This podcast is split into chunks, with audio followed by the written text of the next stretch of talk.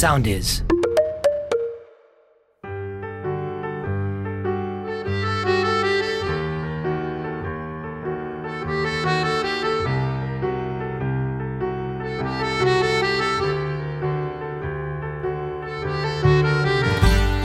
Το χαρακτηριστικό της τρίτης σεζόν είναι φυσικά το γεγονός ότι εξελίξεται σε μια ιστορική περίοδο για την Ελλάδα.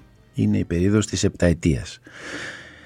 Καλεσμένοι μου σήμερα τρεις χαρακτήρες των άγριων μελισσών οι οποίοι ο καθένας με τον τρόπο του συνδέεται με την επταετία. Έχω μαζί μου τη Μαρία την Καλιμάνη, την Εμιλία δηλαδή. Έχω μαζί μου τον Κώστα Φιλίπογλου που είναι ο νομάρχης ο οποίος νομίζω μας έχει κάνει όλους να γελάσουμε πάρα πολύ και φυσικά το Χρήστο Μαλάκη που δεν είναι άλλος από τον Ντούνια. Ε, τρεις ε, νέοι ηθοποιοί στις Άγρες Μέλισσες ξεκίνησαν μαζί μας φέτος που φέρνουν μαζί τους όλη τη φρεσκάδα έτσι, του καινούριου σε μια σειρά η οποία κλείνει το τρίτο της έτος φέτος και φυσικά ε, αναρωτιέμαι διάφορα πράγματα και γι' αυτό και τους κάλεσα έτσι μαζί. Το πρώτο φυσικά ένα από τα πράγματα που θα μιλήσουμε είναι το πώς αισθάνονται για αυτό που λέμε ε, χούντα. Τι σημαίνει δηλαδή να κάνεις ένα χαρακτήρα ο οποίος υπάρχει εξαιτίας αυτού του πολιτικού καθεστώτος. Από εκεί και πέρα μιλάω για τρεις έμπειρους τοπιούς, έτσι, με ανθρώπους δηλαδή οι οποίοι έχουν κάνει και πολυθέατρο και κινηματογράφο και ελάχιστη τηλεόραση. Οπότε είναι φυσιολογικό να απορώ με το τι σημαίνει να κάνεις ξαφνικά μια καθημερινή σειρά ενώ έχεις κάνει ελάχιστη τηλεόραση. Επίσης μιλάμε για τρεις ανθρώπους οι οποίοι στη διαδικασία του γυρίσματος ε, είναι τρομερά αστείοι άνθρωποι και έχω γελάσει άπειρες φορές όχι μόνο με τους ρόλους που υποδέονται αλλά και με, τους, με, το, με το πώς είναι αυτοί σαν άνθρωποι στη διάρκεια του γυρίσματος.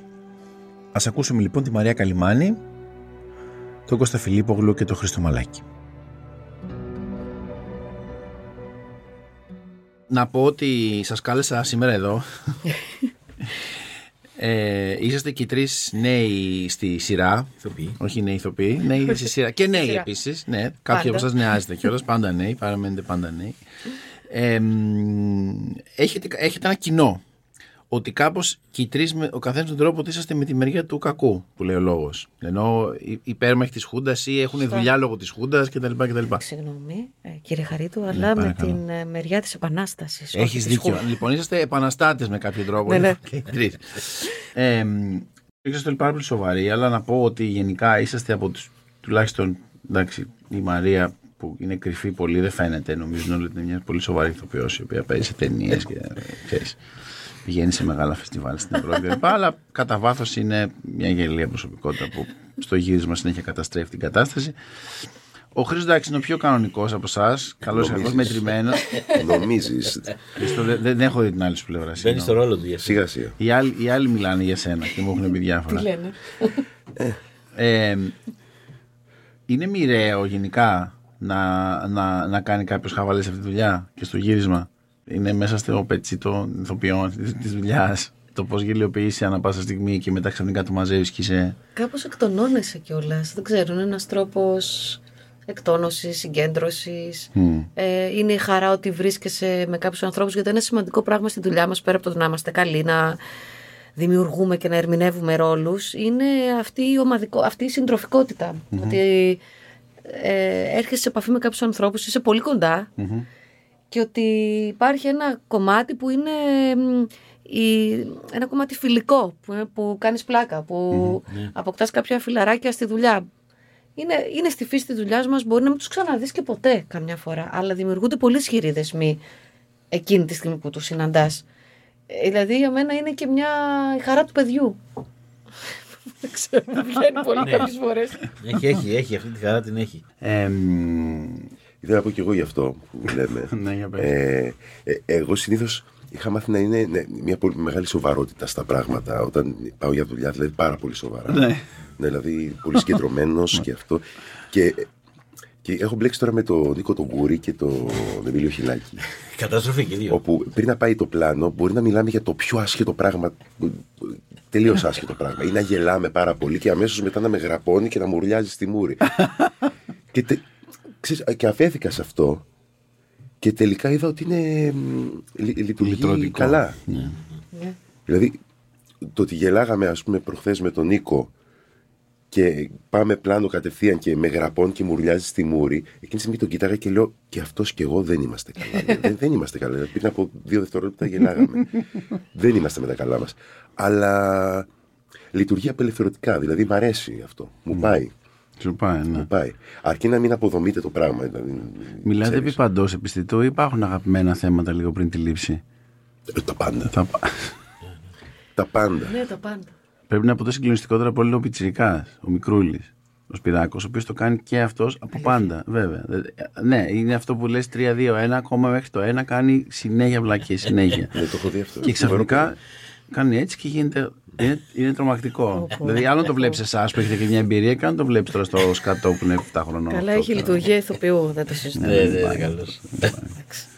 Η, το casting των μελισσών είναι κάτι που αναφέρεται συχνά από όλους τους ηθοποιούς στη συνεντεύξη τους. Γιατί κάπως εκτός από ελάχιστους οι οποίοι κλείσαν αέρα, που δεν, δεν πέρασαν αυτό το μαρτύριο, ε, υπάρχουν ιστορίες. Αλλά εγώ δεν θα ξεχάσω φέτος το casting που έκανα στον Κώστα.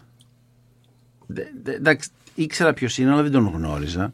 Και ήρθε και κάθε στην καρέκλα και ήταν αυτός ο τύπος. Νομίζω πρέπει να ήταν η πρώτη μέρα casting. Ο Κο- πο- πολύ νωρίς ακόμα που εγώ ήμουν σε ένα χάος μεταξύ της πρώτης και της δεύτερης σεζόν. Δεν είχα κάνει καθόλου διακοπές. Με είχαν πάει σε ρί.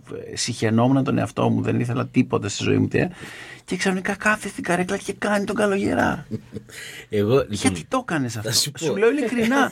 και είπα στη Μιράντα που κάνει το casting, Μιράντα, αυτός ήταν ο πρώτος. Είδα κι άλλους μετά πολλούς. Ναι, ναι. Ήταν ο πρώτος και ήμουν σίγουρος ότι από όλους τους ανθρώπους αυτός τα έκλεινε κατευθείαν. Είπα πάρτε τον τηλέφωνο. Πώς το έκανες αυτό το πράγμα; Ε, θα σου πω, ήταν, ε, καταρχήν ήταν πολύ, πολύ ωραία η, όλη η διαδικασία του casting ε, και η Μιράντα και εσύ ήσουν πάρα πολύ, ήσασταν ανοιχτοί και λοιπά, εσύ διάβαζες και λοιπά, ήταν πολύ ωραίο όλο αυτό. Μου, ε, παίρνω το κείμενο και το κείμενο αυτό ε, ήταν εξαιρετικό, ήταν η σκηνή με τον ε, Νικηφόρο, Νικηφόρο βέβαια, ναι. ε, που έρχεται να τον προσλάβω και ε, βλέπεις και του λέω ο συμβουλός μου, εγώ δεν χρειάζομαι συμβούλους, εγώ αυτοσυμβουλεύομαι ας πούμε, εγώ θέλω μόνο βοηθούς. Α Και πούμε, αν σου καταλαβαίνεις- έναν καφέ, αυτή δεν είναι. Άμα θέλω τώρα έναν καφέ. ναι, ας πούμε τώρα, άμα θέλω ένα καφέ, ας πούμε, εγώ ποιο, ποιο θα συμβουλευτώ. Ναι, ναι. Ήταν μια σκηνή δηλαδή που έβγαζε ε, πραγματικά πολύ βοηθητική για το ποιος είναι αυτός ο χαρακτήρας. Εδώ είναι νομάρχα. Εμένα με χρειάζεται κάτι άλλο; Καλώς ήρθατε. Να, τώρα λέγαμε ότι δεν μας έδωσαν τον απαραίτητο χρόνο για να σας ετοιμάσουμε μια σωστή υποδοχή. Και ποιοι το λέγατε; Με συγχωρείτε, δεν σας σύστησα. Από εδώ είναι ο Νικηφόρος ε, Σεβαστός. Θα είναι ο σύμβουλός σας. Καλώς ήρθατε κύριε Καλογερά. Τιμή μου που σας γνωρίζω. Συμβουλό μου λοιπόν, ε. Και τι ακριβώς συμβουλές θα μου δίδετε, νεαρέ; Θα είμαι ο άνθρωπός σας σε ό,τι χρειάζεστε νομάρχα. Έχω σπουδάσει πολιτικές επιστήμες στο Παρίσι και έχω υπάρξει ακόλουθος του Έλληνα διπλωμάτη του κ. Πετρόπουλου. Μάλιστα, μάλιστα. Ε, ε, εγώ αυτή τη στιγμή, ας πούμε, ε, χρειάζομαι επεγνωσμένα ένα καφέ. Σε ποιον θα απευθυνθώ; Στη γραμματέα σας. Αλλά δεν μου είναι κόπος να σας παραγγείλω εγώ έναν αμέσως από το καφενεδάκι που έχουμε εδώ κοντά. Ακούστε, δεν ξέρω τι έχετε κανονίσει με τον προκατοχό μου, όμως εγώ εδώ μέσα συμβούλους δεν χρειάζομαι. Βοηθός μου. Ε; Ιδιαίτερος γραμματεύς μου. Αυτός θα είναι ο τίτλος σας. Ο Νικηφόρος ε, θα γράφει και τους λόγους σας. Α, α, είμαι ικανότατος ρήτορας, δεν υπάρχει ουδέμια ανάγκη περί τούτου. Και παίρνω εγώ αυτό το, το, το κείμενο και ε, ε, Το διάβασες για το διάβασα. λίγα λεπτά που ναι, το έχεις, διάβασα. ναι. και, Ε, παιδιά, όμως ήταν πολύ βοηθητικό αυτό το κείμενο. Δηλαδή βγήκε, ήταν ακριβώς ο χαρακτήρας, ε, τα έχει όλα. Είχε τη γελιότητά του, την εξερόλα.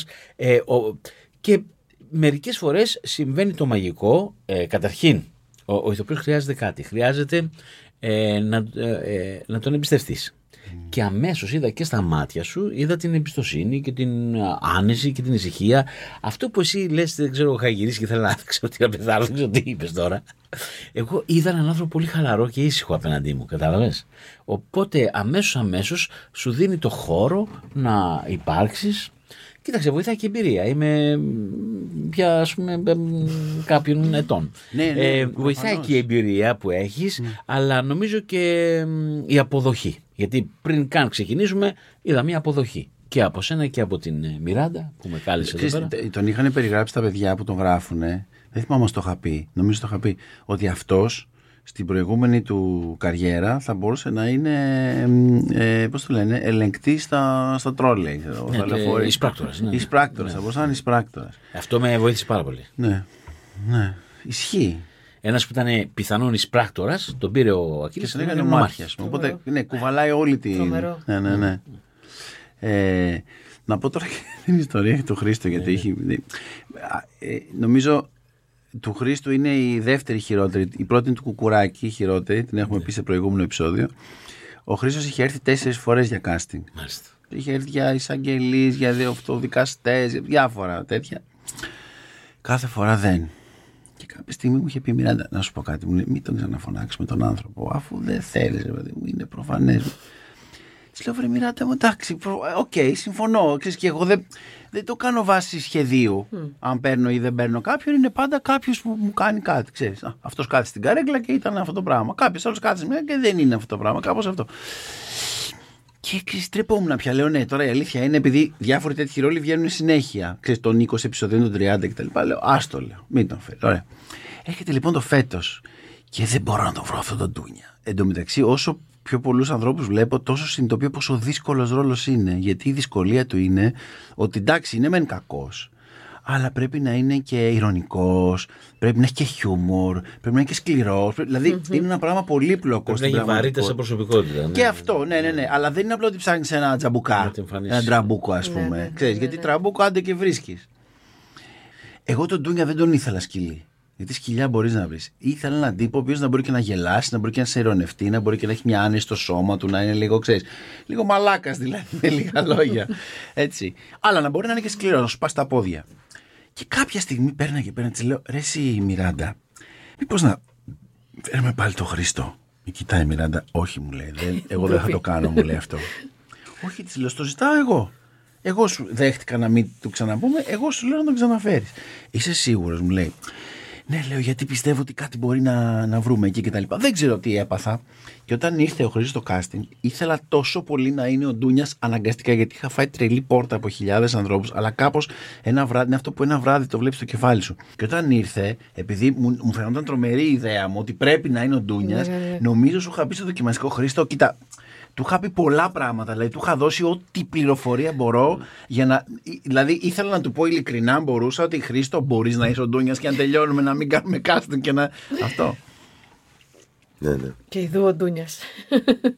Και πες εσύ το από την δικιά σου την πλευρά μας. Εγώ τα Από τη είπα. δικιά μου πλευρά πάω την πρώτη φορά. Είχε φάει και πακέτο το καλοκαίρι. Ναι. μεταξύ επαγγελματικό. Ήρθες. Έτσι, ναι. Ναι. ναι, δηλαδή είχαν ακυρωθεί τελείω με άσχετο τρόπο δουλειές. Και λέω Χριστέ μου, λέει τώρα που φαντάζεσαι και εγώ να του πω τι θα γίνει.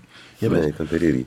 Ε, Εγώ θυμάμαι ότι πάω πρώτη φορά στο πρώτο casting Όλη την ιστορία δεν πει τώρα.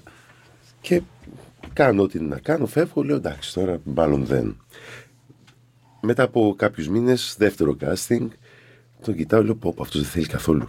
Δηλαδή δεν, θέλει, δεν με θέλει καθόλου αυτός. δεν γουστάρει μία. Ντροπή. Τρίτη φορά, θυμάμαι την τέταρτη φορά, με, όχι την τρίτη Δεν φορά, ήμουν και τις τέσσερις νομίζω εγώ πάντως. Κάποιες πρέπει να είναι και μόνος με τη μία. ήσουν σε όλες. Αυτό είναι τρομερό. Ήσουν σε όλες και κάποια στιγμή με έχεις φω- με έχεις φωνάξει και να δει, με δεις για ένα δικηγόρο εισαγγελέα, κάτι τέτοιο. ναι, εισαγγελέα Και νομίζω. πάω εγώ με βερμούδα. Δεν ήθελα, δεν μου- δεν μου άρεσε. Πιο κόντρα, παιδί. Και πάω εκεί πέρα με βερμούδα. Λέω Γεια σας, ήρθα.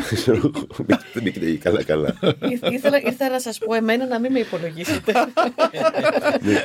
Και πράγματι, όταν με πήρε η Μιράντα την πέμπτη, την πέμπτη φορά, ας πούμε, που με πήρε η Μιράντα, της λέω Ρε Μιράντα μου, σίγουρα της λέω να έρθω. Όχι, μου λέει, έλα, έλα, έλα. Μου λέει, σε παρακαλώ, έλα. Λέω, εντάξει, θα έρθω. Και το δοκιματικό πώς είχε φανεί; Ενώ. Πώ είχε. ενστα- ε, ε, με- Εννοώ πέρα από το, το δικό μας, ρε παιδί μου, και, τι- και με το ρόλο και όλο αυτό. Δηλαδή, είχε διαφορά τις άλλες φορές. Αυτό σε ρωτάω στην Ναι, ουσία. είχε διαφορά. Δηλαδή ένιωσα ότι, ε, ένιωσα ότι, ότι κάτι, ότι θα γίνει αυτό τώρα. Μμ, μμ. Ήθελα πάρα πολύ, ρε παιδί μου, και όταν τον είδα κιόλας πάλι, που είχαν τον δω καιρό, το, το, τον έβλεπα σιγά σιγά, τον έβλεπα, τον έβλεπα. Λέω, Μα αυτός μπορεί να γίνει τρελής κατόφαση. Τον έβλεπα. και λέω, ήθελα να δω, γιατί γενικά δεν θέλω να βλέπω του χαρακτήρες στο casting. Το μόνο που με ενδιαφέρει να βλέπω είναι ότι μπορούν να ακούνε αλλαγές κτλ. Εντάξει, όχι βέβαια σε ηθοποιούς πολύ φτασμένους. Αλλά ότι κάπως μπορώ λίγο να το φανταστώ. Δεν, ποτέ δεν, δεν περιμένω κάποιος να μου κάνει τώρα τον ντούνια εδώ με το ζόρι. Αλλά ειδικά σε αυτόν, γιατί δεν είχα εναλλακτική και ήταν, έπρεπε να κάνει τον ντούνια δηλαδή. Και του είχα πει τόσα πολλά και είναι και έτσι και είναι και αλλιώς και αυτό και την ατάκα και δέστο και εδώ. Και... Ξέρεις, είχε κάνει και εκείνη τη σκηνή, είχαμε κάνει δοκιμαστικό που βασανίζει τον το Μπάμπι που το κάναμε μαζί, που ήταν πολύ δύσκολο αυτό σε casting. Ε, ναι, δηλαδή, ε, ναι. γιατί είχε πέρασμα, ε, Στα ήταν βαθιά. και ο Λάμπρος και ο Μπάμπης και ο Προκόπης, ας πούμε. Και, και κάναμε αυτή τη σκηνή που είναι πάρα πολύ δύσκολη. Αλλά το έκανε επίτηδες και του είχα πει: Θέλω σε κάθε βασανισμό να μου αλλάζει ύφο. Το έκανε. Τρομερό.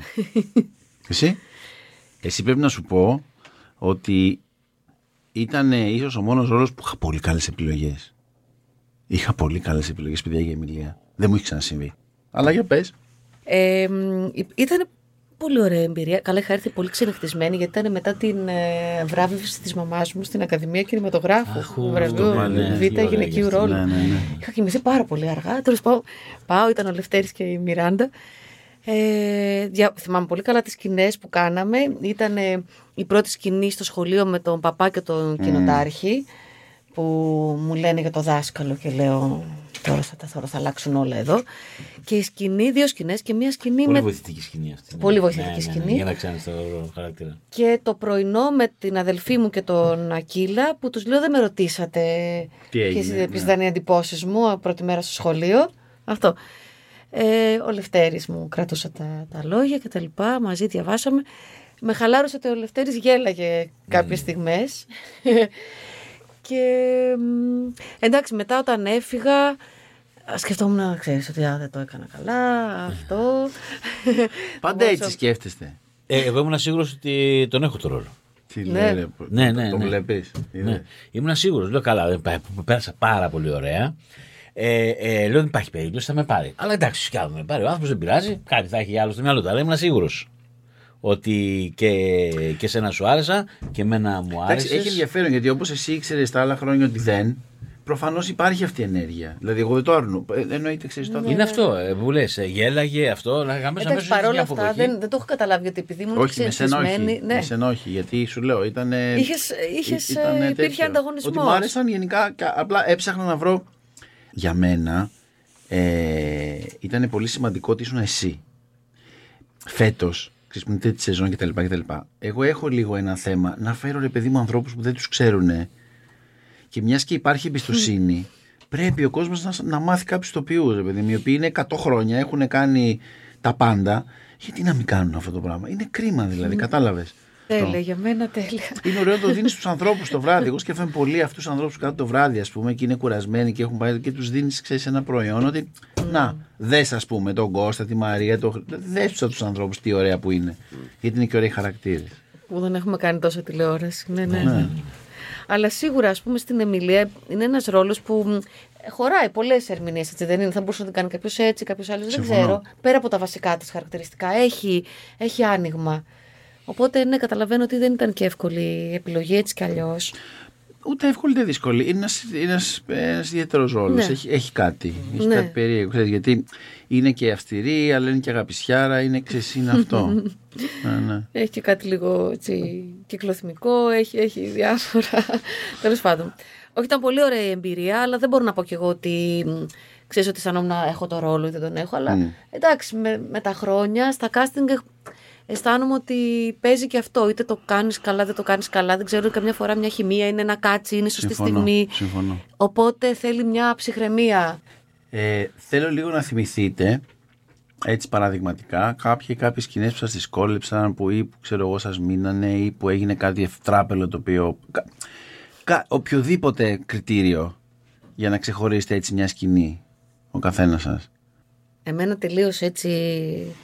Πώς θα σκεφτώ πολύ, μου έχει μείνει η πρώτη σκηνή που ήσουν μάλιστα και εσύ που έκανα στο σχολείο. Επειδή αυτή είναι μια δασκάλα και ήταν η πρώτη σκηνή στο σχολείο που διάβαζε με τα το παιδιά. φίνικα Με που το πήγες στο φι... υπερπέραν και έλεγε βλέπω το φίνικα κοίταγε στο, στο τίποτα ναι. Ναι, ναι, ναι. Οι δύο σκηνές στο σχολείο. Αυτή με το φίνικα που τους λέω που γραμματίστηκα το φίνικα στο, στον τοίχο γιατί ήταν μια καινούργια αρχή για μένα και εδώ θέλω να φέρω τα φώτα μου. Τώρα αναλαμβάνω εγώ και θα φροντίσω να διορθώσω τη ζημιά που προξένησε ο προηγούμενος δάσκαλος. Σας εξήγησα πως ο Λάμπρος ουδέποτε μετέφερε τις πεπιθήσεις του μέσα στην τάξη. Σε κανέναν για να είμαι ακριβής. Γι' αυτό και όλη αυτή η περιπέτεια με τις αρχές μας έχει αφήσει άφωνους. Πάντως, ως δάσκαλος ήταν καταπληκτικός. Πόσο καταπληκτικός μπορεί να είναι ένας φυγάς, κοινοτάρχα; Και μόνο αυτό μπορεί να κάνει μεγάλη ζημιά στο μυαλό ενός παιδιού. Από αύριο αλλάζουν τα πράγματα. Εμένα με συγχωρείτε, έχω να τελέσω ένα τρισάγιο. Καλή αρχή. Ε, και εγώ πρέπει να επιστρέψω στη δουλειά μου. Δεν νομίζω ότι με χρειάζεστε κάτι άλλο, κυρία Λιβαδά. Θα ήθελα να σας ζητήσω κάτι. Σιδηρουργός, δεν είστε; Ναι, έχετε κάποια ανάγκη. Ναι, θέλω να μου φτιάξετε ένα φίνικα. Το σύμβολο της Επανάστασης. Θα τον βάλω στον τοίχο. Τα παιδιά έχουν ανάγκη από ιδεώδη. Και τι καλύτερο από την περηφάνεια για την πατρίδα και το στρατό μας. Ε, ναι, ξέρετε, δεν μου έχουν ξαναζητήσει κάτι τέτοιο. Δεν νομίζω ότι θα τα καταφέρω. Μια χαρά θα τα καταφέρετε, είμαι σίγουρη. Αλλά και η σκηνή με τα παιδιά που τους διάβαζα το ποίημα αυτό του Λιβαδίτη. Αχ, πολύ ωραία σκηνή αυτή. Μου έχει μείνει γιατί είναι αυτό το ωραίο στο σινεμά. Επειδή το, το κάνεις και δεν θα το ξανακάνεις ποτέ αυτή τη σκηνή. Δεν έχει. Ε, οπότε τα ζεις και εσύ ως ε, ηθοποιός που παίζεις τους ρόλους, που παίζεις το ρόλο, ζεις κάθε, κάθε σκηνή του χαρακτήρα. Οπότε ήταν η σκηνή που αισθάνθηκα ότι κάπως πάτησα τα πόδια μου, ότι αυτή είναι μια δασκάλα που αγαπάει τη δουλειά της, ότι μπορεί να βάζει τα κλάματα ενώ τους διαβάζει το Λιβαδίτη, αλλά μετά ότι μπορεί να πει τιμωρία. Τιμωρία γιατί τις χαλάνε, τις χαλάνε όλο αυτό το πράγμα που αυτή θέλει να κάνει εκεί, μια παράσταση μπροστά στα παιδιά, είναι... πρα- Αυτή, τι να πω, είναι η ζωή της ολόκληρη εκείνη τη στιγμή. Τέλος πάντων, αυτή η σκηνή μου έχει μείνει, σαν να μου έδωσε, μου έδωσε κάτι για, τα, για τις υπόλοιπες σκηνές. Ε, αυτή είναι μια σκηνή που μου έχει μείνει ή ήταν και από τις πρώτες σκηνές που κάναμε με την Μαρκέλα ε, στο σπίτι που κάποιες σκηνές μαζεμένες που κάναμε και ήταν έτσι η σχέση με την αδελφή μου η σχέση με τον Ακύλα που είχαμε μια σκηνή τέτα τέτοι δυο μας και του λέω μερικές φορές το καρότο είναι πιο αποτελεσματικό από το μαστίγιο που αισθάνθηκε λίγο σαν να είμαστε ξέρεις η, η μαφία που συνεννοούνται τώρα τα, τα συνεταιράκια εκεί Χρήστο; Ε, δεν θυμάμαι κάποιο ευτράπελο. Ε, αυτό που είπαμε είναι τη δεύτερη σκηνή που γύρισα. Που ήταν με τον Νίκο τον Κουρί στο γραφείο του. Ε, με τον Νίκο δεν έχουμε ξαναπέξει μαζί. Νομίζω είναι αυτή του casting, αυτή δεν λες. Που Ναι. κάθεται πίσω αυτός και Ναι, τα λοιπά. ναι. Ναι, ναι, ναι. Ήταν Και του τη αυτό. φέρνω. Ναι, ναι, ναι. Του, του, του γυρνά όλο το γυρνάς πράγμα. ανάποδα, ναι, ναι, ναι, για τη Λενιό. Ήσουν εσύ εκείνη τη μέρα νομίζω. Και δεν έχουμε ξαναπέξει με τον Νίκο. Εί- Είχα προετοιμαστεί καλά, αλλά είχα ένα δεύτερη σκηνή. Εντάξει. Και λειτουργήσε τόσο καλά με τη μία. Ήταν φανταστική σκηνή. Με τη μία. Που, Δηλαδή αυτή. Δεν το βρίσκει της. Δηλαδή, μου φαινόταν αδιανόητο ότι θα βρω τέτοια χημεία μπαμ κατευθείαν. Ε, αυτό μου έκανε εντύπωση πόσο καλά δέσαμε με τον Νίκο. Ναι. Πώς με άκουγε, πώς με κοίταγε, πώς επικοινωνήσαμε τέλος πάντων σε αυτή τη σκηνή. Έχω τόσο άγχος μέχρι να. Ναι, η πρώτη σκηνή για μένα, η πρώτη σκηνή είναι όπου θα δει ο θεατής, όχι η πρώτη σκηνή που θα κάνω εγώ στο γύρισμα, Ναι. κατά ανάγκη. Ε, έχω μία συγκλονιστική αγωνία πάντα. Γι' αυτό και με ενδιαφέρουν πολύ τα ρούχα, τα μακιά, όλα αυτά την πρώτη φορά. Όταν κάτσει στο θεατή την πρώτη φορά, ότι αυτός είναι τώρα. Νάτος. Μετά ο θεατής μπορεί να σου συγχωρέσει διάφορα. Δηλαδή, μπορεί να μην πρόσεξε τόσο πολύ και τα ρούχα, μπορεί και το μαλλί για να ξεφύγει, δεν πειράζει. Μπορεί, ξέρεις. Αλλά αυτή η, η εισαγωγή, ρε παιδί μου, είναι πάντα πάρα πολύ σημαντική. Και όταν, ας, πούμε, το λέω γιατί θυμάμαι αυτή τη σκηνή που λέει ο Χρήστος, που ήταν από το πρώτο επεισόδιο, όταν τους είδα να κάθονται, είναι ένα πράγμα που έχεις πολύ καιρό στο κεφάλι σου. Εντάξει, στο σινεμά είναι ακόμα περισσότερο γιατί το έχεις μπορεί να το κουβαλάς και δύο χρόνια. Έτσι. Εδώ πέρα είναι πιο σύντομο το χρονικό διάστημα. Εντάξει, το, το οραματίζει και σε δύο μήνες, τρεις μπορώ να το δω. Αλλά η στιγμή που το βλέπεις και που είναι έτσι ωραίο, δεν υπάρχει άλλο πράγμα. και λες, ναι, ρε φίλε, αυτό είναι, εξή το πετύχαμε. Ναι, ναι. Ναι. Εσύ τώρα τι να πούμε για σκηνή; Πολλά ευτράπελα. Θα σου πω μερικά τώρα. Ε, καταρχήν, ένα που λέγαμε και πριν, λέει ο Χρήστος, έχει πλάκα αυτό το στοιχείο που αυτός δεν έχει προσανατολισμό. Ψάχνει συνέχεια που είναι η πόρτα. Αυτό πώς γεννήθηκε; Αυτό λοιπόν γεννήθηκε στο πρώτο επεισόδιο. Θα σου ναι, πω πώς το έγινε. θυμάμαι που το κάναμε μαζί και πάει να φύγει. Ε, πάμε, με ρε τη παιδί. Μερσίνη. Ναι, μπράβο. και έκανες όντως λάθος νομίζω. Έκανα λάθος γιατί είχαμε πει. Μου είχες πει, μου λες, φεύγει. Έχεις δίκιο, μαζί δεν το φεύγεις- κάναμε αυτό. ναι, μαζί το ναι, κάναμε, μαζί το ναι. κάναμε. Μπράβο, μαζί το Ναι, κάναμε. και Και μου σου- λες, φεύγεις από εκεί. Ναι. Και το κάνουμε ως την professional πρόβα, ας πούμε, μου λες, φεύγεις από εκεί. Πάμε γύρισμα. Λάθος, γιατί δεν και είναι μου μόνο λες, μονομάρχης, ναι, και εγώ την είχα πατήσει. Ναι, ναι. και πριν ε, πε- πε- πάμε, μου λες γύρισμα με κάμερα. Α, και Κώστα, μην φύγεις από εκεί, φύγει από την άλλη. Και την ώρα που γίνεται το γύρισμα όλα καλά, εγώ ξεχνιέμαι και πάω να φύγω από εκεί που Εντάξει, είχαμε πει και λέω, κατάλαβα. «Οπ», και γυρνάω. λοιπόν, αυτό ήταν το στοιχείο που μπήκε και μετά άρχισα να ψάχνω κάθε φορά που είναι η πόρτα. δεν το κάνω σε κάθε, αλλά. Εντάξει. Συγγνώμη που σας διακόπτω. Η κυρία; Η μητέρα μου. Μερσίνη Σεβαστού. Διονύσης Καλογεράς. Είμαι ο καινούριος νομάρχης. Μα είναι βέβαιο πως είστε η μητέρα του και όχι η αδελφή του. Ευχαριστώ για το κομπλιμά και χαίρομαι για την γνωριμία. Μητέρα, έχω δουλειά. Ω, παρακαλώ, παρακαλώ, μην ενοχλήσετε. Ε, άλλωστε, εγώ πρέπει να επισκεφτώ και τα υπόλοιπα γραφεία της νομαρχίας μου. Χαρικά πάρα πολύ.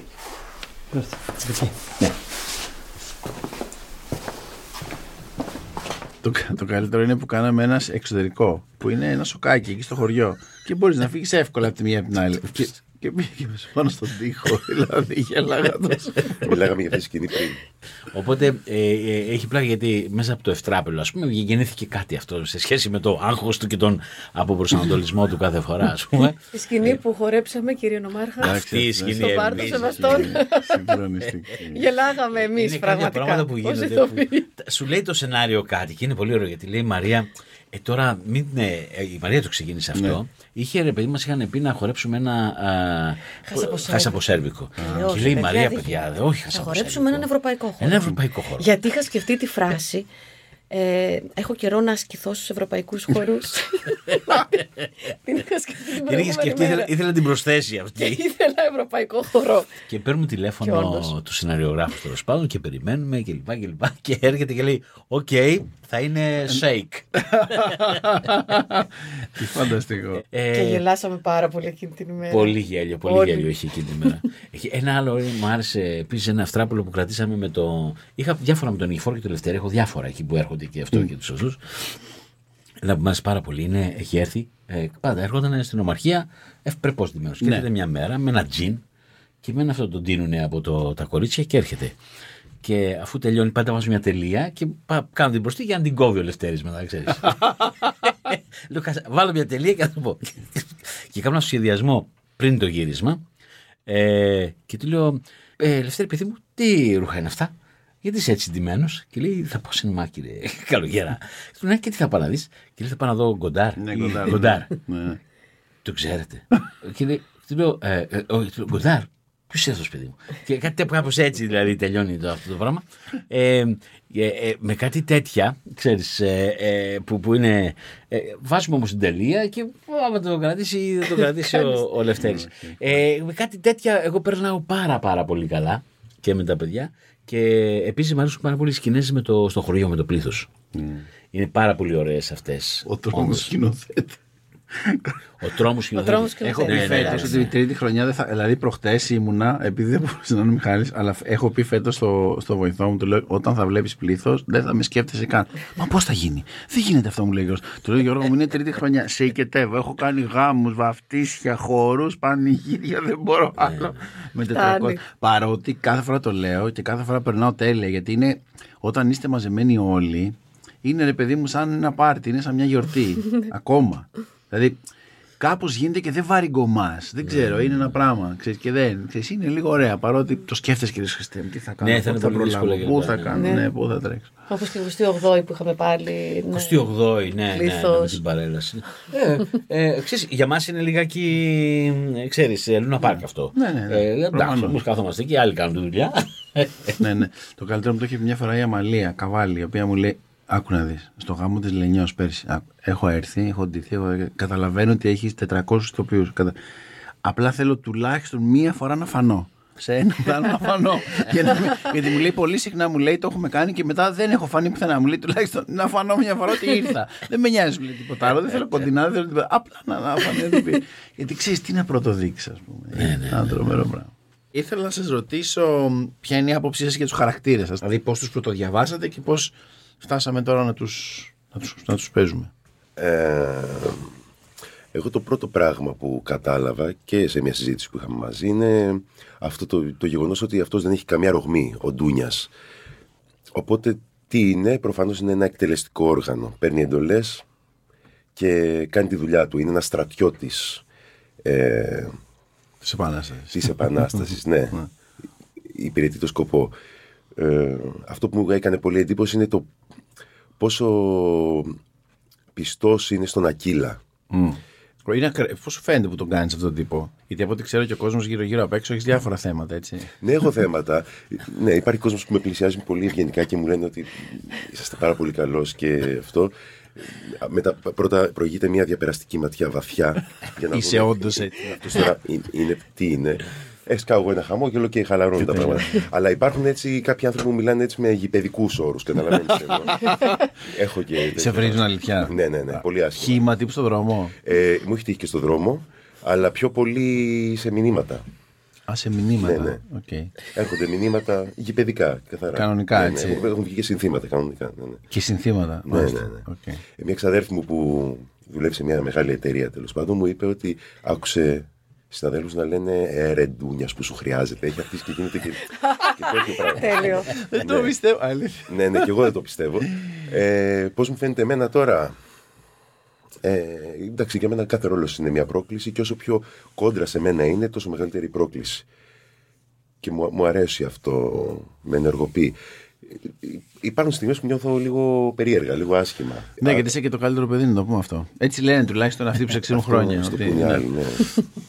Άλλοι, ναι. Αλλά, να, ας πούμε, μια σκηνή που με επηρέασε πολύ άσχημα και μετά πήγα λίγο και κάτσα μόνος μου, ήταν ε, που αου, εκβιάζω το λάμπρο.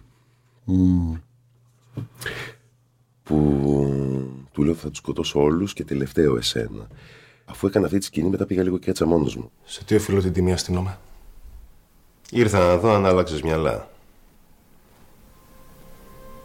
Αλλά από ό,τι βλέπω, δεν έγινε καλή δουλειά στο νησί. Ίδιος και απαράλλακτος επέστρεψες. Αμετανόητος. Τι διάολο. Στα πούπουλα σας είχαν εκεί πέρα.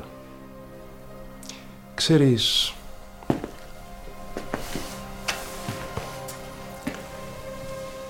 Με εξοργίζει όταν βλέπω ανθρώπους σαν και σένα, Λάμπρο.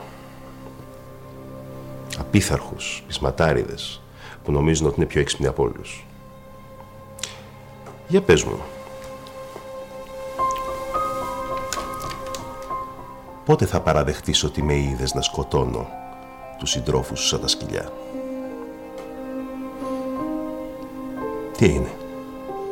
Νόμιζες ότι δεν το ξέραμε; Λοιπόν, επειδή τα πολλά τα λόγια είναι φτώχεια, έτσι και ανοίξεις το στόμα σου στο δικαστήριο, με τον ίδιο τρόπο που έφυγαν οι προδότες, θα φύγει και η γυναίκα σου. Και οι αδελφές της. Και τα φιλαράκια σου. Και όποιος άλλος πίστεψε στις τρέλες σου. Τι λες ρε κάθαρα. Τι λες ρε κτήμος; Κράτα το θυμό σου για αργότερα, δασκαλάκο. Για όταν θα τους δεις όλους φαγμένους εξαιτία σου. Γιατί εσύ θα φύγεις τελευταίος. Σε διαβεβαιώνω. Εντάξει, ναι, δεν είναι ωραίο πράγμα. Ξέρεις, ο, ο κόσμος να σου λέει, να σε βλέπει έτσι. Είμαι σίγουρος. Δεν είναι καθόλου ωραίο. Αλλά απ' την άλλη δεν... Το σκέφτεσαι να πας στο σούπερ μάρκετ τώρα δηλαδή; Όχι, πάω κανονικά. Α, εντάξει. Φο- Φοράω τη μάσκα μου, καταλαβαίνεις. Μας φοράω την κουκούλα μου, Γιάννη λέει. λίγο και πηγαίνω. Κάνουμε. Επίσης, ναι, τα εξάρχεια που είναι πολύ αγαπημένη μου περιοχή, καταλαβαίνεις. Τραγιάσκα, ναι. ναι. Όλα, ναι. Το φοράω όλο. Ωραία. Μάλιστα. Μαρία. Ε, μ, λοιπόν, για την Εμιλία Λιβαδά. Ε, εντάξει, στην αρχή είχα και κάποιους φόβους για αυτή τη γυναίκα που είναι αυστηρών αρχών, είναι πουριτανή, είναι υπέρ της, της, της Χούντας. Εδώ η ίδια η μητέρα μου μου είπε αν ζούσε ο πατέρας σου και σε έβλεπε να παίζει μια χουντικιά. Εντάξει, λέω. Ωραία, ξεκινήσαμε.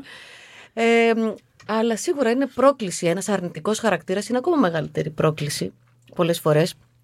Γιατί προσπαθούσα και προσπαθώ ακόμα, εντάξει, δεν ε, την έχω εξηχνιάσει εντελώς, να καταλάβω γιατί αυτή η γυναίκα φέρεται έτσι. Δηλαδή να καταλάβω τις ευάλωτες πλευρές της. Τι είναι αυτό που την έχει κάνει να οχυρωθεί και να είναι έτσι σκληρή, να είναι απότομη, να κρατάει τις αποστάσεις της, πολύ ελεγκτική μέσα στην οικογένειά της. Αλλά ώρες ώρες μπορώ να πω ότι καταρχήν επειδή είμαι ένας άνθρωπος στη ζωή μου κάπως είναι σταλμένος, δεν λέω πολλές φορές αυτό που θέλω να πω, εκτονώνομαι μέσα από την Εμιλία. Μαρία, το έχουμε καταλάβει. Γιατί όσα χρόνια σε ξέρω, λέω πω κοίτα να δεις, κοίτα να δεις, κοίτα να δεις την Εμιλία. Ναι, οκ. Δεν βγάζω το άχτι μου. Αυτή λέει τη γνώμη της χωρίς φόβο και πάθος. Στους ανθρώπους του χωριού, στους μαθητές. Δεν έχει εδώ, ας πούμε, η Αιμιλία. Δεν, δεν καταλαβαίνει τι λέει, εγώ αυτό βλέπω. είναι Λες. τόσο, ρε παιδί μου, είναι τόσο ταυτισμένη με αυτό που είναι. Ναι, είναι πολύ ταυτισμένη. Ναι, που δεν έχει δε- δεύτερη σκέψη. Ναι, που μπορεί ναι, να ναι. μας στέλνουν κτλ. Θεωρεί ότι είναι αυτή η περίεργη. Όχι, όχι, έχει γιατί παρωπίδες. Αυτή θεωρεί ότι ασκεί ένα λειτούργημα και ότι είναι υποχρέωσή της να ανοίξει τα μάτια στους ανθρώπους του χωριού. Είναι αυτή. Ε, και στην οικογένεια, όπου πιστεύει, νομίζω αυτό της δίνει και νόημα, αλλιώς θα καταρρεύσει, ότι αυτή μπορεί και κρατάει, είναι ο στυλοβάτης. έχει αυτή την ψευδέστηση. φοβερό. ότι η αδελφή της έτσι, τα νύψια της έτσι, ο Ακύλας έτσι. Οπότε αυτή μπορεί και τους, τους μανουβράρει και κάπως αυτή μπορεί και κρατάει το σπίτι. Είναι η κολόνα του σπιτιού. έτσι πιστεύω. Έτσι πιστεύει αυτή. Αυτό της δίνει νόημα στη ζωή της. Ε, απ' την άλλη με την αδελφή της, με τη ζωή, μιας και είπα ζωή της τώρα, ε, αγαπιούνται αυτές οι γυναίκες.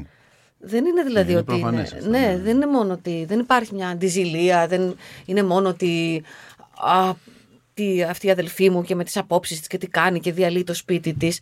Επειδή την αγαπάει, προσπαθεί, προσπαθεί με το δικό της τρόπο. Είναι πολύ ελεγκτική, είναι... Ε, βέβαια και η δική μου τα αδέλφια μου, επειδή είμαι η πρώτη από τα τέσσερα, από Ναι, τέσσερα αυτό. αδέλφια, είμαι ελεγκτική και, στο, και στην οικογένειά μου. Εντάξει, όχι τόσο. Άρα την πες λίγο Εμιλία. τον εαυτό σου. Δεν ξέρω, πάντως αναγνωρίζω έτσι κι αλλιώς σε κάθε ρόλο ψάχνεις να βρεις τα δικά σου κομμάτια που, έρχονται, που, που είναι κοινά με το ρόλο. Και βρήκα κοινά κομμάτια, δεν είναι ότι δεν, δεν έχω. Κα- Σύμφωνα με τα αδέλφια μου το casting είναι Είναι καταπληκτικό. και το- Ναι, ωραία, τέλεια.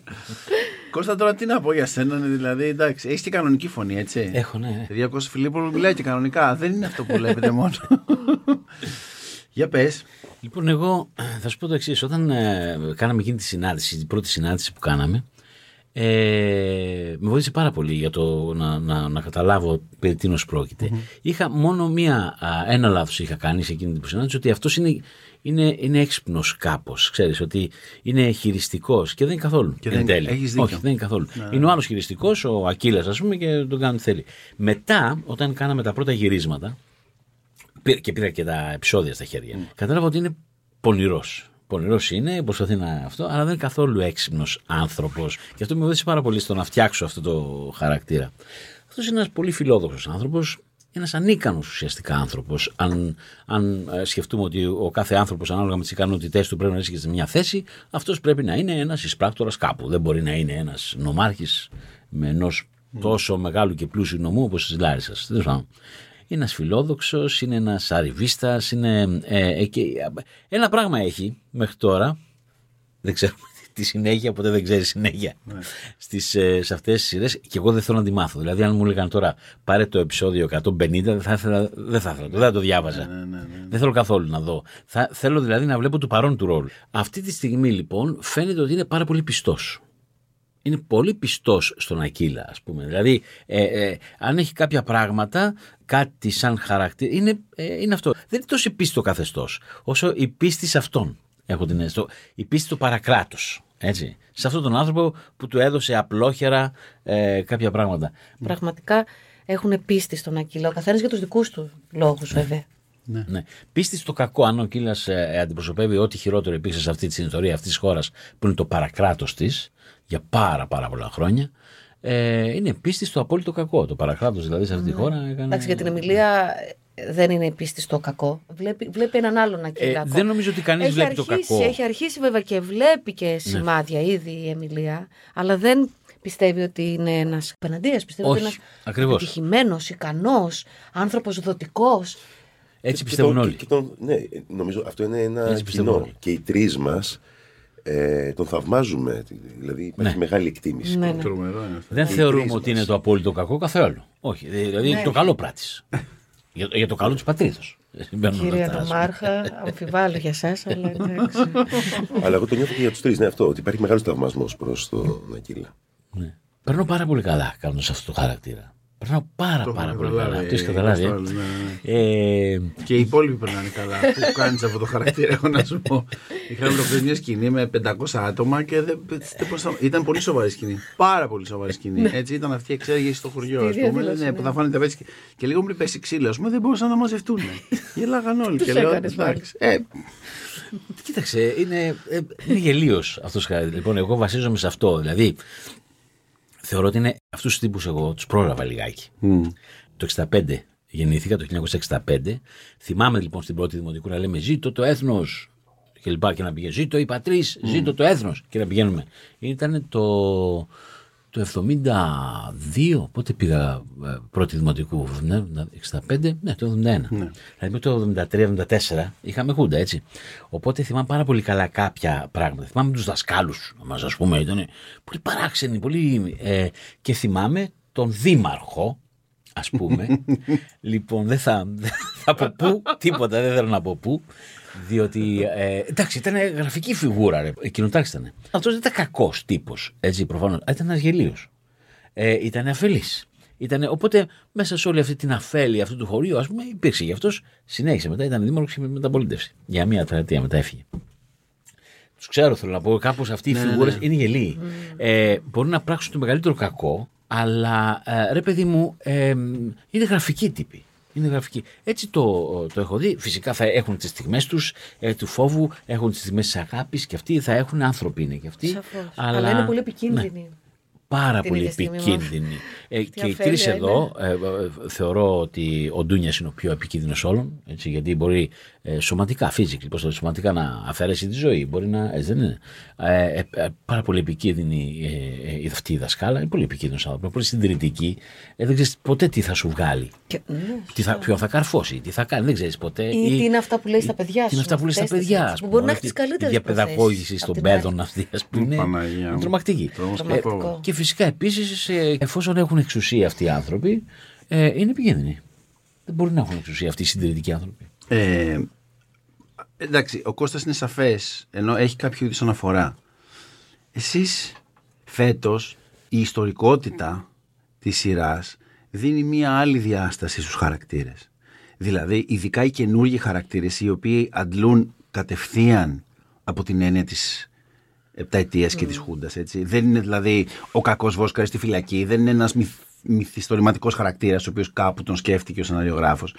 Εσείς μπορεί και να έχετε υπάρξει υπό μια έννοια, έτσι. Ε, από πού αντλείτε για να παίξετε, ας πούμε, τέτοιους ανθρώπους; Εγώ μπορεί να γεννήθηκα μέσα στη Χούντα, να μην την έχω ζήσει κανονικά. Όμως παρόλα αυτά έχω εικόνες, έχω αναφορές και Μέσα στη ανθρώπων. μεταπολίτευση Στη και λοιπά. Είχαμε μεταπολίτευση. πολλούς, ε, Ακριβώς. ναι, ναι, ναι. Άνθρωποι συντηρητικοί. Θυμάμαι γυναίκες, θυμάμαι δασκάλες. Γυμνάστρες που ήταν έτσι πολύ ευθυτενείς, ε, πολύ αυστηρές, πολύ κρατημένες, που προκαλούσαν το φόβο στα παιδιά.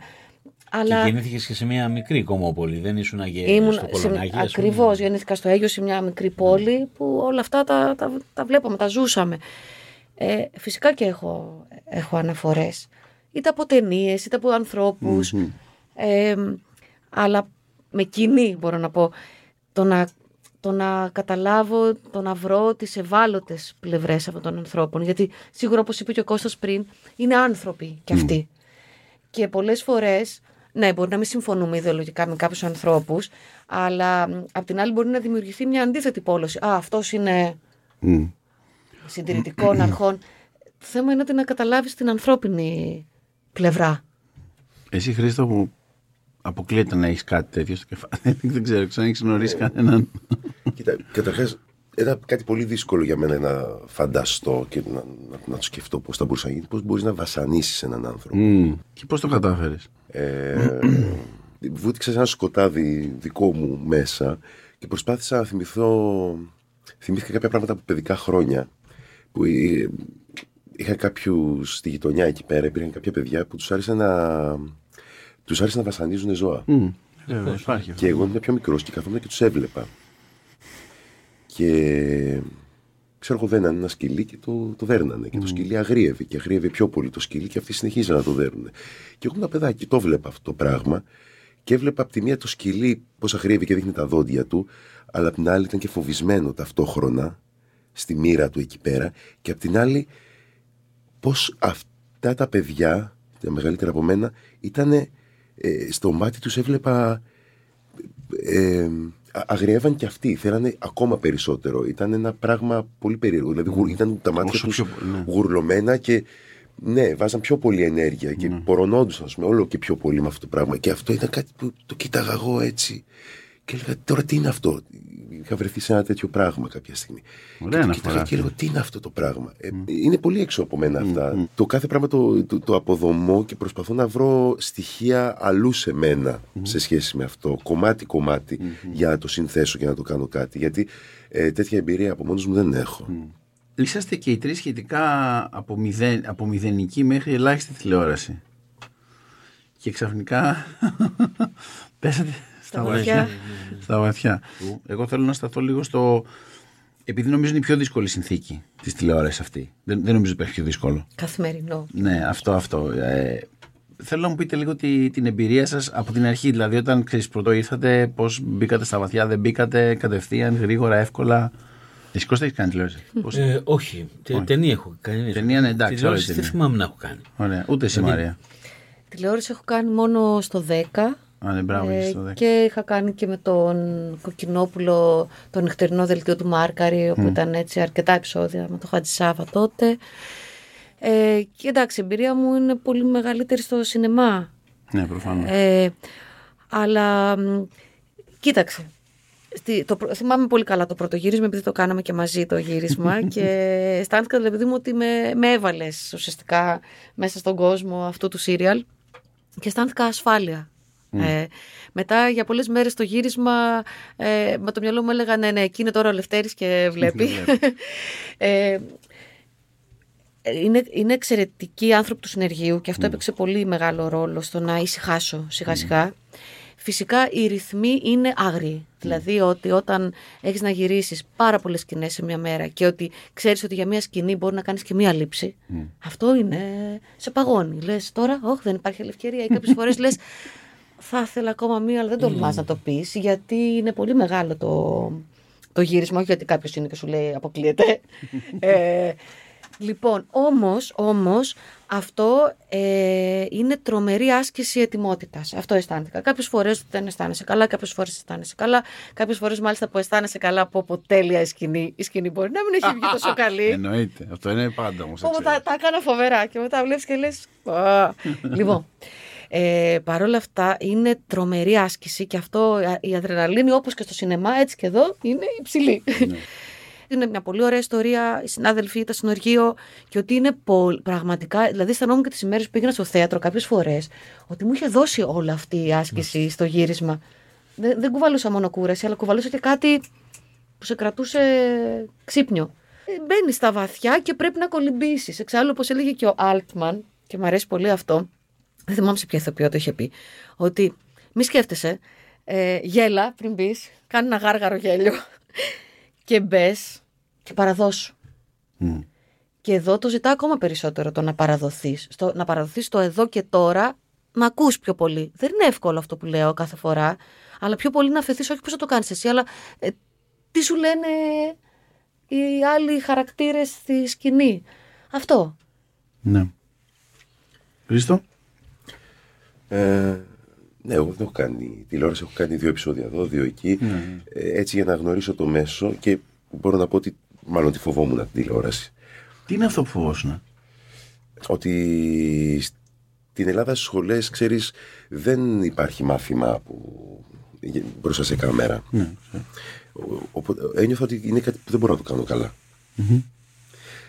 Ε, και όταν νιώθω ότι κάτι δεν το κάνω καλά, προτιμώ να μην, Να μην το κάνεις να μην πάω να το κάνω. Ναι.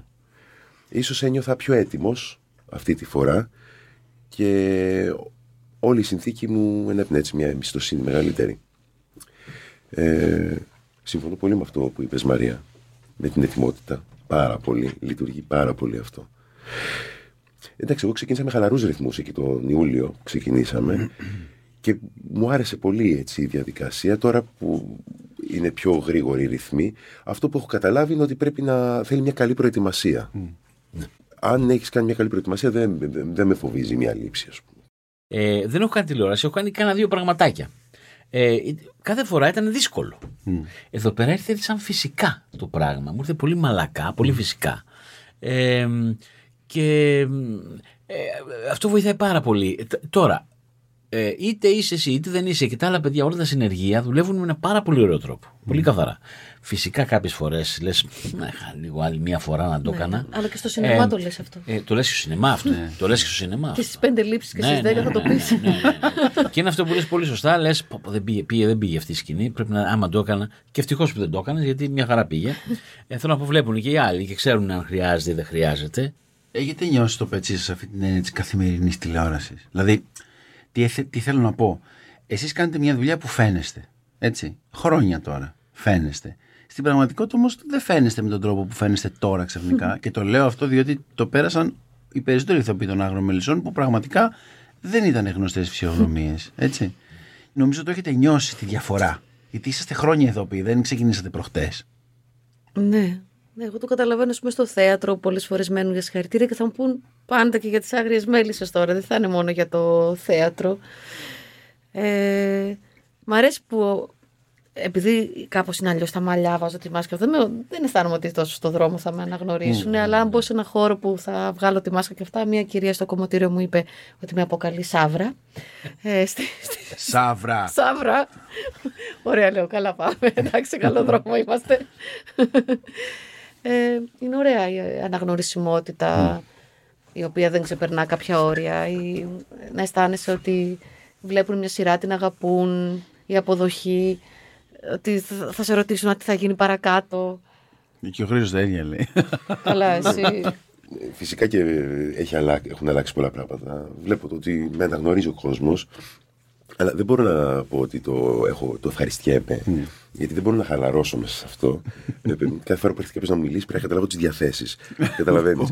ε, ναι, όχι αλήθεια σας λέω. Ε, ε, μου λένε φίλοι, μα γιατί δεν, δεν το ευχαριστιέσαι; Θα πρέπει να το ευχαριστιέσαι αυτό το πράγμα. Ε, δεν μπορώ Δεν μπορείς. αυτή τη στιγμή. Ε, Μπορεί να είναι κιόλας κάτι πολύ απλό, να είναι ένα, ένα κλικ. Να πεις ότι, έλα μωρέ, δεν με νοιάζει. Αλλά με νοιάζει τελικά. Αυτό είναι περίεργο. Θέλω να πω κάτι τώρα. Ε, μετά τη μεγάλη κρίση που σταμάτησαν ε, τα, ε, που σταμάτησε η τηλεόραση, σταμάτησαν οι σειρές κλπ. Έχουμε αυτή την καινούρια άνθηση της τηλεόρασης που ξεκίνησε από τις Μέλισσες πριν από τρία χρόνια. Νομίζω ότι ε, έβαλε και κάποια καινούρια πράγματα. Ε, παλιά υπήρχαν ηθοποιοί που κάναν τηλεόραση. Ε, φυσικά ήρθαν από το θέατρο, όλοι αυτοί από πού ήρθαν. Το θέατρο ήρθαν, προφανώς. Μετά όμως από τη, αφού κάναν τηλεόραση και λοιπά ε, και είχαν μια αναγνωρισιμότητα ή είχαν κάποιους μεγάλους ρόλους βασικούς, γυρίσανε σε ένα θέατρο που ήταν λίγο πιο εμπορικό, αν ε, επιτρέπεται αυτή η έκφραση. Έτσι. Καταλαβαίνετε, υπήρχε. Και υπήρχαν δύο κόσμοι, το θέατρο και ε, το εμπορικό λίγο θέατρο που κάνουν και τηλεόραση. Η ηθοποιία αυτή είναι και τηλεοπτική. Αυτό το πράγμα έσπασε πια. Δηλαδή μπορεί τώρα να πας άμα θες να κάνεις κάτι πιο εμπορικό και γιατί όχι ή να συνεχίσεις ε, σε- στα άλλα που έκανες ε, ε, που είναι ε, και επίσης βέβαια έχεις σπάσει αυτή, αυτός ο διαχωρισμός ο εμπορικός και ο μη εμπορικός ο τηλεοπτικός και ο θεατρικός και αυτό έχεις σπάσει τα τρία, τελευταία τρία χρόνια ας πούμε και αυτό είναι πολύ καλό Πάρα Ναι, πολύ, ναι. συμφωνώ. είναι φαινόμενο καινούριο Ναι. Ναι. Ναι, δεν ξέρω γιατί, δεν ξέρω πώς έγινε, αλλά νομίζω ότι είχε να κάνει και- κυρίως και με αυτό ότι η θεατρική παιδεία παίζει ρόλο.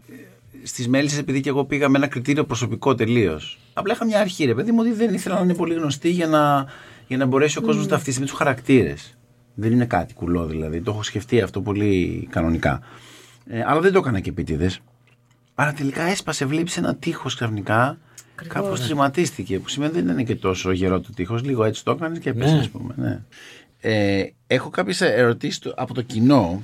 Ε, ναι, υπάρχει αυτή η ερώτηση, Κώστα, το οποίο είναι αλήθεια. Πώς έφτασε, λέει, ο χαρακτήρας του Νομάρχη να θυμίζει παλιές ελληνικές ταινίες. Είναι μεγάλη αλήθεια αυτή. Υπόθηκε από το πρώτο επεισόδιο. Δεν ξέρω αν αυτό είναι κάτι συνειδητό δικό σου. Ενώ κατάλαβα από την αρχή της κουβέντας μας σήμερα ότι θυμάστε τους ανθρώπους κτλ. Ναι, Και... Αλλά επειδή θεωρώ ότι ο, αυτός ο ελληνικός κινηματογράφος του Φίνου, εν πάση περιπτώσει, αυτό, αυτό εννοούν. Ναι, ναι, ναι. Ότι ε, είχε παίξει πολύ με αυτά τα στερεότυπα τότε. Και ό- όλοι νομίζω έχουμε μπλέξει σε κουβέντες. Τελικά ήταν καλή ηθοποιή αυτή, ρε παιδί μου. Ή, ή όχι, ξέρεις, ε, ε, ξέρεις. ναι. Και έχει διαφορά γιατί εσύ, εν πάση περιπτώσει, δεν είσαι αυτή. έχεις την ευκαιρία να κάνεις αυτό, αλλά αύριο στο θέατρο μπορεί να κάνεις κάποιον άλλον. Ακριβώς, ακριβώς. Ενώ η αίσθηση τότε ήταν ο Χατζηχρήστο, όπου και αν τον δεις, θα είναι πάντα ο Χατζηχρήστο. Ο Αυλονίτης δεν θα παίξει Μάκβεθ, ας πούμε. Ναι. Θα, είναι μόνο, θα κάνει το μόνο τον Αυλονίτη. Ε, το σκέφτεται.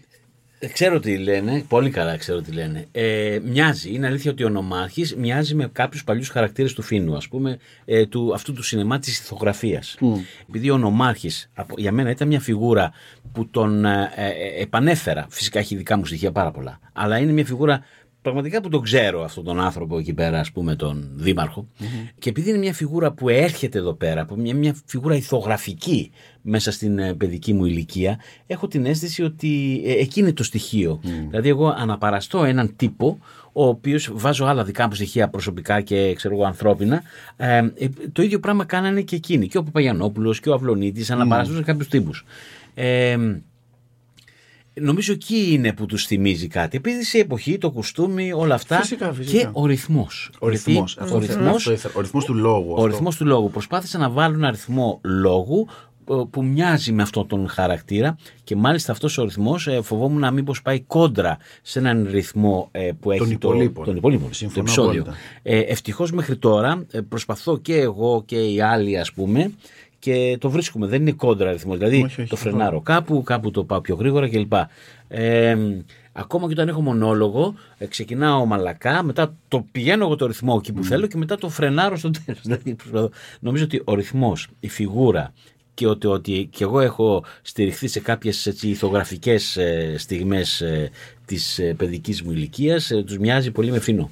Ναι. Με... Έχει ενδιαφέρον πάντως γιατί επειδή υπάρχει μια μακρά παράδοση κομμωδίας στην τηλεόραση. πολλά και επίσης κομικά. πρέπει να σου πω ότι επειδή έχω δουλέψει πολύ κλόουν και μπουφόνους, ε, αυτοί οι άνθρωποι είχαν αυτό το στοιχείο του κλόουν ή του μπουφόνου, ας πούμε, το, το κρατούσαν οι λαϊκοί ηθοποιοί του φίλου. Όντως. Έχεις δίκιο.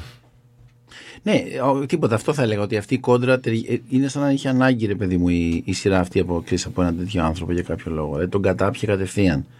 Μπήκε, Ναι. λες, ξέρεις και το, και το περιμέναμε. Λοιπόν, για σένα τώρα Μαρία, λέει εδώ, εάν η Εμιλία είναι ερωτευμένη με τον Ακύλα. Στην πραγματικότητα η ερώτηση είναι ποια είναι η σχέση της Εμιλίας με τον Ακύλα; Είναι, είναι, είναι, είναι στο κεφάλι της όλο φτιαγμένο γιατί έχει ενδιαφέρον αυτό το τι κάνει η Εμιλία. Δηλαδή είναι κάτι που το έχει φτιάξει στο κεφάλι της και συνεχίζει να πηγαίνει με αυτό; Ενώ, ξέρεις, καμιά φορά ρε παιδί μου βλέπουμε ότι του έχει προτίμηση, ότι αυτό, ότι τον δικαιολογείς στη ζωή πολύ συχνά. Τον δικαιολογεί γιατί δεν ξέρει. Δεν ξέρει όλο. Πόσο γουρούνι. Πο- Ναι, πόσο γουρούνι είναι όλο του το χαρακτήρα. Δεν το ξέρει. Υπάρχουν σκοτεινές πλευρές του Ακύλα που η Εμιλία δεν τις έχει δει. Μπορεί να βλέπει κάποιες συμπεριφορές, κάπως μια υπερβολική συμπεριφορά στο σπίτι, που μπορεί να το. κρ- δε- θεωρώ ότι είναι μια έξυπνη γυναίκα. Εντάξει. Ναι, ναι, ναι, με με τις όλα, παροπίδες βέβαια, με το συντε- Αλλά έξυπνη γυναίκα. Βλέπει τι βλέπει, γίνεται. βλέπει, βλέπει. Αλλά ε, μ, δεν έχει δει τόσο σοβαρά πράγματα για να του βάλει χ. ακομα Ε, ακόμα τον θαυμάζει, τον, ε, τον, τους έχει βοηθήσει στην κατοχή, το έχει υποθεί αυτό, έχει στηρίξει την οικογένεια. Πιστεύει πολύ, και η ίδια δεν έχει κάνει οικογένεια, πιστεύει πάρα πολύ στο θεσμό της οικογένειας και ότι πρέπει να κρατηθεί, μ, παρόλο τα προβλήματα, ότι αξίζει τον κόπο να κρατηθεί αυτή η οικογένεια. Ε, τον θαυμάζει, τον πιστεύει. Έχουμε δει μέχρι τώρα ότι υπάρχει και κάτι ερωτικό. Μμ. Εντάξει, ε, μάλλον δεν, ναι, δεν είναι καθαρά, καθαρά μόνο ένας θαυμασμός. Ε, υπάρχει ίσως κάτι ερωτικό μεταξύ τους τώρα. Τι έχει γίνει στο παρελθόν, ούτε εγώ το ξέρω. Ούτε εσύ το ξέρεις, θα το δούμε. Είναι από αυτά που έρχονται. Λοιπόν, Χρήστο, εντάξει, ερωτησάκλα η δική σου. Οι άλλες ήταν πολύ σοβαρές, ρε φίλε. Τώρα η δικιά σου, εντάξει, αλλά μου αρέσει, θα την κάνω. Προς τι το χαρτομάτιλο που χρησιμοποιεί συχνά ο Ντούνιας, προσδίδει κάτι στο σενάριο; Επειδή ξέρω ότι αυτή είναι μια δικιά σου ιδέα και θυμάμαι ότι όταν το είχε πρωτοκάνει κιόλας δεν ήταν κάτι που είχαμε συζητήσει καν. Ε, αλλά εντάξει, είναι, είναι θεϊκό γιατί το έκανες ακόμα και τη, ε, τότε που σκοτώσατε, τους, που, που, ξέρεις, που, που, που έγινε αυτή η, με τους πέντε, ας πούμε. Δολοφονία. Ναι, η δολοφονία των πέντε και μετά ξέρεις, ενώ τους έχουν μακελέψει, ας πούμε, μπροστά στη μούρη του, βγάζει το χαρτομάτιλο και φεύγει το. Πώς το λένε το. Δεν είναι χαρτομάτιλο να πούμε, είναι λάθος. Είναι, πώς το- Μαντίλι. είναι Μαντίλι, μαντίλι. είναι- μαντίλι. Ναι, είναι Μαντίλι. μαντίλι. Πώς σου ήρθε αυτό; Δεν ήθελα η νευρικότητά του να φαίνεται στα ματια και στο πρόσωπο. Ήθελα να υπάρχει ένα στοιχείο που να δείχνει την νευρικότητά του άλλο στοιχείο. Να- Σωματικό δηλαδή, Ναι. και να μην είναι. Ναι. να, είναι, να, να, να, να μην σπάει τίποτα εδώ πέρα. Οπότε, συν- όταν αγχώνεται, όταν κάνει κάτι πάρα πολύ κακό, πριν να πει κάτι πάρα πολύ κακό, Α, υπάρχει μια συνέπεια. ναι, Δεν το έχω προσέξει. όχι συνέχεια. Συνέπεια. Ναι, ναι, ναι, ναι, ναι, Δεν το ναι. κάνεις ό,τι να είναι. Όχι, όχι. Το κάνω ε, ή αφού έχω κάνει κάτι πάρα πολύ κακό ή πριν να πω κάτι πάρα πολύ κακό ε, ή όταν αγχώνεται. Αυτό είναι που είχα βάλει εγώ στο μυαλό μου αρχικά. Μετά υ- υ- υ- υπάρχει και κάτι δεύτερο το οποίο πραγματικά δεν μπορώ να το πω εδώ πέρα. Ναι. Θα σας το πω Τα μετά. κρυφά σου χαρτιά, όχι, δεν πρέπει να τα λέμε όλα.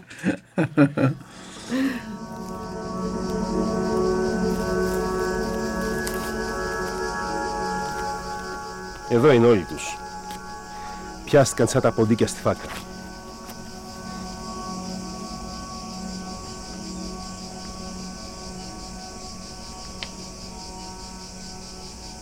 Πότε θα κα, πότε θα καμί ξαστεριά. Μωρέ ποτέ θα φλερήσει Ποτέ θα φλερήσει Να πάρω το, να πάρω το του φέκι μου Να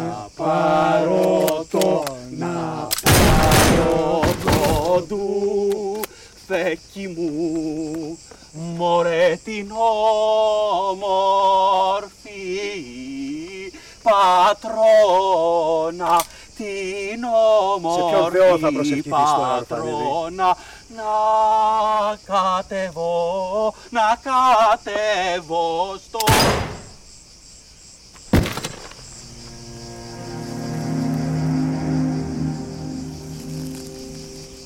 Σκάψτε ένα λάκκο πιο πέρα. Πετάχτε τους μέσα.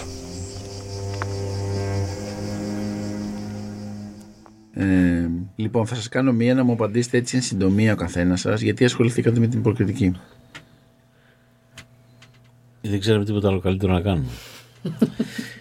Καλά, και εγώ τη σκηνοθεσία αυτό λέω. Ναι. Όχι, κοίταξε, ήταν πολύ γοητευτικό. Ξεκίνησα από το σχολείο, ξέρεις, με τα ποίηματα και τα αυτά κλπ. κλπ. Ήταν πολύ γοητευτικό αυτό το πράγμα. Ε, και ενώ άλλη καριέρα ήθελα να κάνω, τα, τα παράτησα όλα και πήγα στην υποκριτική, ας πούμε. Ναι. Δεν το νιώσε. ε, ο, καθόλου, καθόλου, παιδιά, είναι η καλύτερη δουλειά του κόσμου, ας πούμε. Εντάξει. Περνάει πολύ καλά. Εσύ και σκηνοθέτης, δεν είσαι μόνο ηθοποιός. Εγώ είμαι και σκηνοθέτης. Και Σκηνοθέτης, δάσκαλο ναι. και ηθοποιός. Τα πάντα με το θέατρο. Όλα, τα πάντα όλα. τα πάντα με την υποκριτική, όχι με το θέατρο. Εσύ, Χρήστο, Μακριά το γιατί; θέατρο. Ε, κάποια στιγμή εκεί γύρω στα 20 ανακάλυψα ότι η πιο βαθιά μου ανάγκη είναι να εκφράζομαι. Το ανακάλυψα γιατί έγραφα. Έφευγε το χέρι μόνο του. Έγραφα, έγραφα. Ε, και στα 24 αποφάσισα να κάνω κάτι γι' αυτό. Και έψαχνα να βρω πώς μπορώ. Δηλαδή, σιγά σιγά το σκεφτόμουν, να τι μου συμβαίνει, γιατί γράφω. Κατάλαβα ότι αυτό θέλω να κάνω, να εκφράζομαι. Και ψάχνοντας να βρω πώς μπορώ να εκφραστώ, βρέθηκα σε ένα θεατρικό εργαστήρι τελείω ερασιτεχνικά. Έτσι, για να γνωρίσω αυτό και για να εκφραστώ. Και λίγο σαν ψυχοθεραπεία κιόλας το είχα δει. Και πήγα στο, στο σωστό μέρος με τον σωστό άνθρωπο και εκεί πέρα ερωτεύτηκα. Τελείωσε.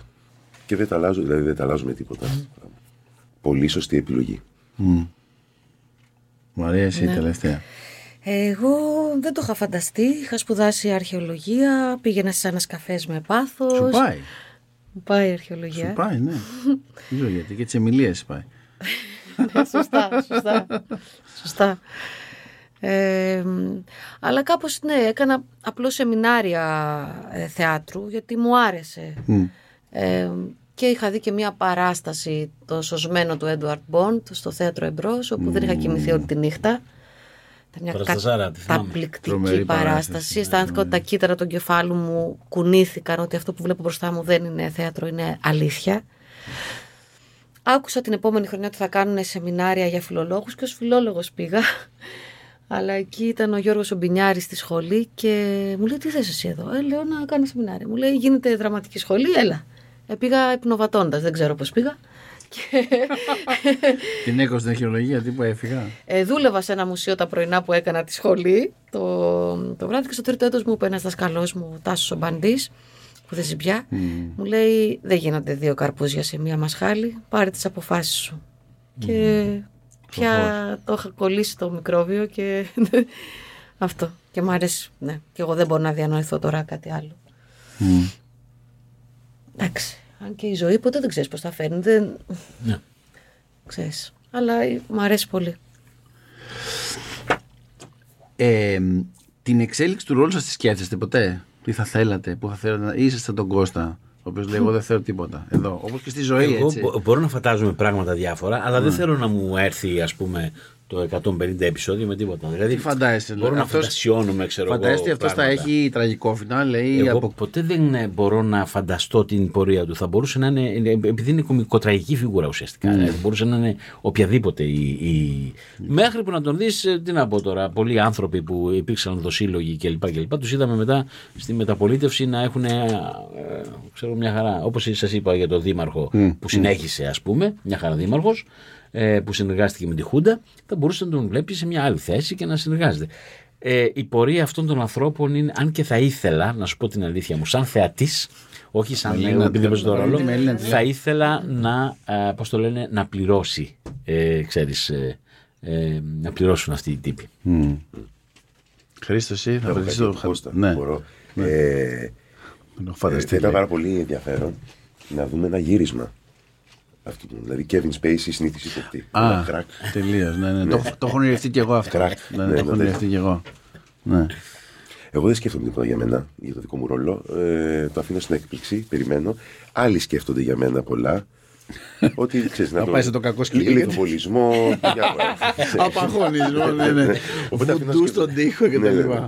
Αλλά όχι, όχι, αφήνω την Δούνια θα τα έκπληξη. πληρώσεις Περιμένω τα στους επεισόδια και παίκτες. κοιτάω συνέχεια για να δω. ξέρεις, τι έρχεται. Εγώ κρατάω το αέρα ντούνια που σου χρειάζεται. Αυτό είναι Ε, ρε, καταπληκτικό. ντούνιας που σου χρειάζεται. ναι, ναι. Καλά, καταπληκτικό είναι αυτό. Μαρία, Δεν μπορώ να πω να κάτι. ξέρεις και εσύ. Καλά, εσύ κάτι θα γίνει και με την οικογένεια είναι σημαντικό. αυτό. Ναι, θα γίνουν πολλά μέσα στην οικογένεια, σίγουρα. Θα έχουμε πολλές εξελίξεις από ό,τι φαίνεται. Ε, μ, και στο σχολείο μπορεί να υπάρχουν εξελίξεις. Δεν δεν ξέρω που θα τη βγάλει μ, αυτό το άκαμπτο που έχει Μμμ. μέσα στην τάξη Ε, αναρωτιέμαι απλώς για αυτή τη γυναίκα, μ, επειδή δεν έχει δική της ζωή. Ξέρεις, πότε θα... Δεν έχει, όχι. Κάτι, μ, κάτι που θα την κάνει πραγματικά... Δεν ξέρω αν... ε, Κάνει Ξέρ- επανάσταση και θα φύγει. δεν ξέρω, δεν ξέρω, δεν ξέρω. Είναι, ναι, δεν ξέρω. Δεν μπορώ να πω ότι ονειρεύομαι κάτι ε, πολύ συγκεκριμένο Ναι. πάντως. Οκ. Ναι, δεν ξέρω. Ε, νομίζω πάντως Θα ότι ήθελα να υπάρχει... τη δώσω μια προσωπική της στιγμή. Α, ε, αυτό εκεί θέλω να το φέρω. Υ- Υπάρχει κόσμος που σας ονειρεύτηκε ζευγάρι, να το πούμε αυτό. Υπάρχει και, ερώ... υπάρχει και ερώτηση. Νομίζω εκείνος ο μοναδικός χώρο ήταν συγκλονιστικός. Σου λένε όλοι λες. Λες να. Λες να. Αφού η αυτή η κακομοίρα με τον Ακύλα δεν τρώει πακέτο. Έρωτα ζωής. Κοίταξε, νομίζω ότι μόνο με συμβιβασμό θα μπορούσε. ε, Με συνοικέσιο ναι, μόνο. Συνοικέσιο και συμβιβασμό θα μπορούσε να κάνει κάτι τέτοιο. Έχω την αίσθηση, δεν ξέρω. Έχουμε δει πόσο τον θαυμάζει τον Ακύλα. Δεν έχουμε δει καθόλου αν ε, μπορεί να δει παρά έξω. Δείχνει σαν να μην, έχει, σαν να μην μπορεί να δει πα- μέχρι τώρα, έτσι. Έτσι όπως, Τι εννοείς, Κώστα; έτσι όπως χτίζεις το ρόλο, είναι σαν να μην έχεις καμία άλλη βλέψη. έχεις μάτια για άλλον, σαν, παιδάκι σαν να μου. μην έχει Για τίποτε άλλον. άλλο να σε γοητεύει, εκτός ας πούμε από το, ξέρεις, από την ε, η δική σου η- η σκληρή ιδεολογία και τον Ακύλα. Ίσως λίγα και έχει αποκλείσει και όλα στη γυναικεία της πλευρά. Ναι, αυτή, ναι κάπως Υπάρχει έτσι. αυτό. Όντως. Και ο, και ο Νομάρχης μέχρι τώρα δεν έχει δείξει ας πούμε να... Ε, έχει δείξει να... Τη σεξουαλικότητά Τη του. σεξουαλικότητά του δεν την έχει δείξει. Υπάρχει μια αμοιβαία εκτίμηση. Έτσι, έτσι. Αλλά ναι, όχι κάτι περισσότερο. Θα δούμε, θα δούμε. Θα δούμε δεν ξέρουμε. Στο μέλλον. Στο Πάρα μέλλον θα πολύ δούμε. ωραία. θα δούμε. Σας ευχαριστώ και τους τρεις. Εμείς Να είστε καλά. Και εμείς ευχαριστούμε πολύ.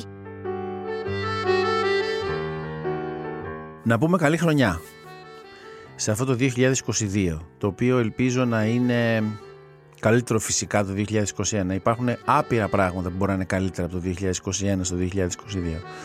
Οπότε μ, και εμείς εδώ από το podcast των Άγρων Μελισσών ε, να ευχηθούμε ολόψυχα σε όλους μια πολύ καλύτερη χρονιά.